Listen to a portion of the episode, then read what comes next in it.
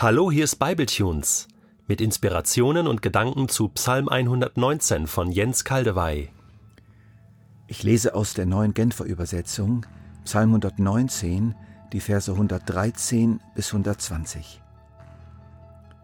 Ich verabscheue es, wenn Menschen wankelmütig sind. Ich aber habe dein Gesetz liebgewonnen. Bei dir finde ich Zuflucht. Du bist der Schild, der mich schützt. Ich setze meine ganze Hoffnung auf dein Wort. Haltet euch fern von mir, die ihr ständig Böses plant. Ich will die Gebote meines Gottes befolgen. Gib mir Halt, wie du es zugesagt hast. Dann habe ich wieder neue Lebenskraft. Lass mich in meiner Hoffnung nicht enttäuscht werden. Stärke mich, dass ich, damit ich gerettet werde. Ich will beständig auf deine Bestimmungen achten. Du weist alle ab, die deine Bestimmungen außer Acht lassen, denn ihre Pläne sind nichts als Lug und Trug. Alle im Land, die sich dir widersetzen, schaffst du weg wie Abfall. Daher liebe ich alles, was du in deinem Wort bezeugst. Aus Furcht vor dir zittere ich am ganzen Körper. Ich habe Angst vor deinen Strafurteilen. Hier werden Wahrheiten ausgesprochen, die nicht süß sind sondern eher einen strengen Geschmack haben. Die essen wir nicht so gern. Und doch sind sie nahrhaft. Paulus erklärt in Römer 11, du hast hier also beides vor Augen, Gottes Güte und Gottes Strenge. Seine Strenge denen gegenüber, die sich von ihm abgewendet haben, und seine Güte dir gegenüber. Vorausgesetzt, du hörst nicht auf, dich auf seine Güte zu verlassen sonst wirst auch du abgehauen werden. Das passt. Ja, in dieser Strophe finden wir Gottes Güte und seine Strenge. Beides als Ausdruck seiner Liebe. Ich verabscheue es, wenn Menschen wankelmütig sind. So fängt unsere Strophe an. Diese Abscheu des Psalmisten vor wankelmütigen Menschen ist ein Widerhall der Abscheu Gottes vor unserem Wankelmut. So sagt Gott im Psalm 95 über sein Volk, das in der Wüste auf dem Weg ins verheißene Land einfach nicht damit aufhörte, ihm zu misstrauen und über ihn zu schimpfen. 40 Jahre lang war mir jene ganze Generation zuwider. Ich schwor in meinem Zorn, niemals sollen sie an meiner Ruhe teilhaben. Da spüren wir doch einfach ein Stück weit die Abscheu Gottes. In seinen zehn wichtigsten Geboten sagt er, du sollst keine anderen Götter haben neben mir. Du sollst dich vor ihnen nicht niederwerfen und ihnen nicht dienen. Denn ich, der Herr, dein Gott, bin ein eifersüchtiger Gott. Die gute Nachricht Übersetzung hat den Begriff Eifersucht ganz gut erfasst und übersetzt. Ich, der Herr, dein Gott, bin ein leidenschaftlich liebender Gott und erwarte auch von dir ungeteilte Liebe. Wie ist das für dich, Frau, wenn der Brief im Kleidungsstück deines Mannes, das du waschen wolltest, und eine zufällig gefundene Rechnung eines Stundenhotels die eine Affäre deines Mannes offenbart?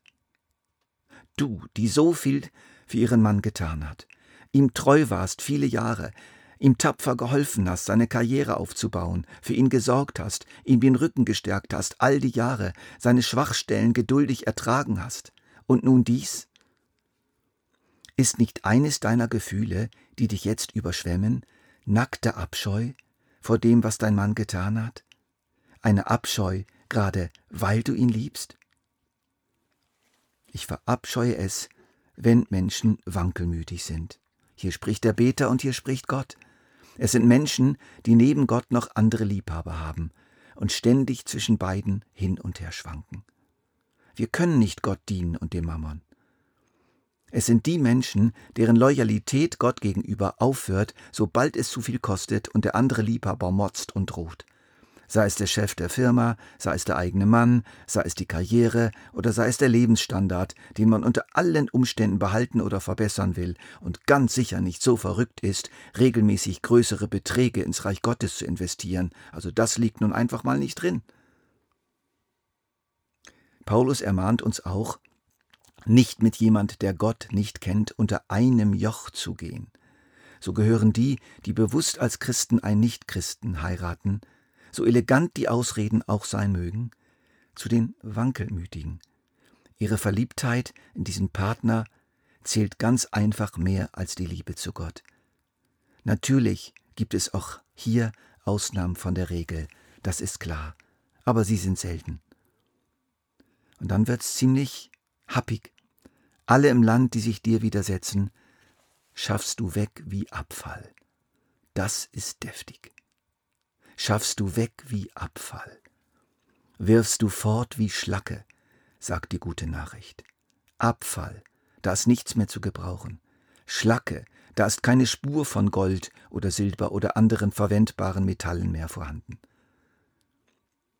Es gibt Menschen, die dem Bösen verfallen und Böses verbreiten. Manche sind verdorben wie eine Frucht, in der das gute Fruchtfleisch und das Verfaulte nicht mehr getrennt werden können.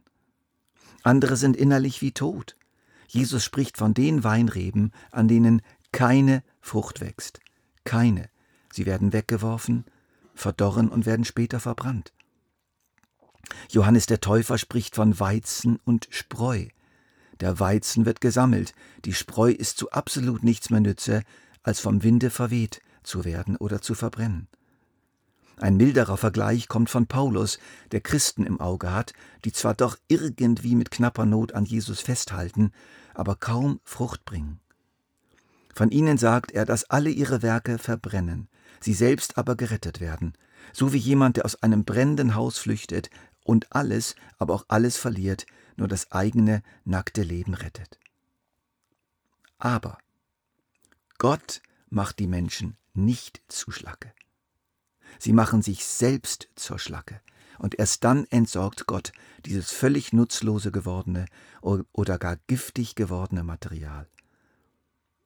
In unseren Haushalten ist es nicht nur richtig, sondern es ist doch sinnvoll und notwendig, unseren Abfall zu entsorgen und nicht irgendwo aufzubewahren, in der Hoffnung, dass sich der Abfall plötzlich verändert zum Guten.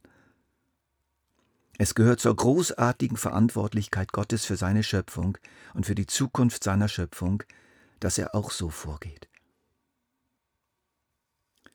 Du weist alle ab, die deine Bestimmungen außer Acht lassen, denn ihre Pläne sind nichts als Lug und Trug.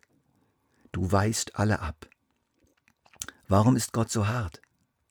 Weil er weiß, von welchen Beweggründen diese Leute gesteuert werden, die sich da bei ihm melden, durch Flehen und Opfer und religiöse Leistungen. Sie wollen ihn doch überhaupt nicht ehren, sondern nur von ihm profitieren. Das findet sich auch zur Zeit von Jesus. Einer aus der Menge bat ihn, Meister, sage doch meinem Bruder, er soll das väterliche Erbe mit mir teilen. Jesus entgegnete ihm, Lieber Mann, wer hat mich denn zum Richter über euch eingesetzt oder zum Vermittler in euren Erbangelegenheiten? Dann wandte er sich an alle und sagte, Nehmt euch in Acht, hütet euch vor aller Habgier.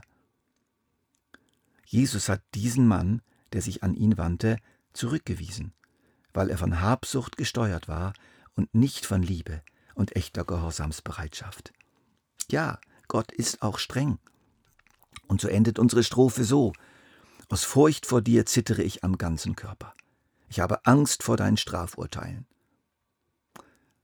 Da denken wir natürlich sofort, ja, wie passt das denn zu so vielen Aussagen des Neuen Testaments, die von der Fürsorge und Zärtlichkeit eines himmlischen Vaters reden, zu dem wir ein kindliches und geborgenes Vertrauen haben sollen. Für Jesus passt das sehr wohl zusammen. Er sagte zu einer zu seiner eigenen Jüngerschar, also wohlgemerkt, nicht denen, die nichts mit ihm zu tun haben wollten. Fürchtet euch nicht vor denen, die den Leib töten, die Seele können sie nicht töten. Fürchtet vielmehr den, der Leib und Seele dem Verderben in der Hölle preisgeben kann. Die biblischen Zeugnisse sehen also keinen Widerspruch zwischen einem tiefen Respekt vor Gott als unbestechlichem Richter und der tiefen Geborgenheit bei Gott als Vater. Neben der Strenge Gottes findet sich natürlich auch hier in unserem Abschnitt die Güte Gottes. Und es tut gut, in diese Aussagen einzutauchen und nicht bei der Strenge Gottes hängen zu bleiben. Bei dir finde ich Zuflucht. Du bist der Schild, der mich schützt. Gib mir Halt, wie du es zugesagt hast. Stärke mich, damit ich gerettet werde.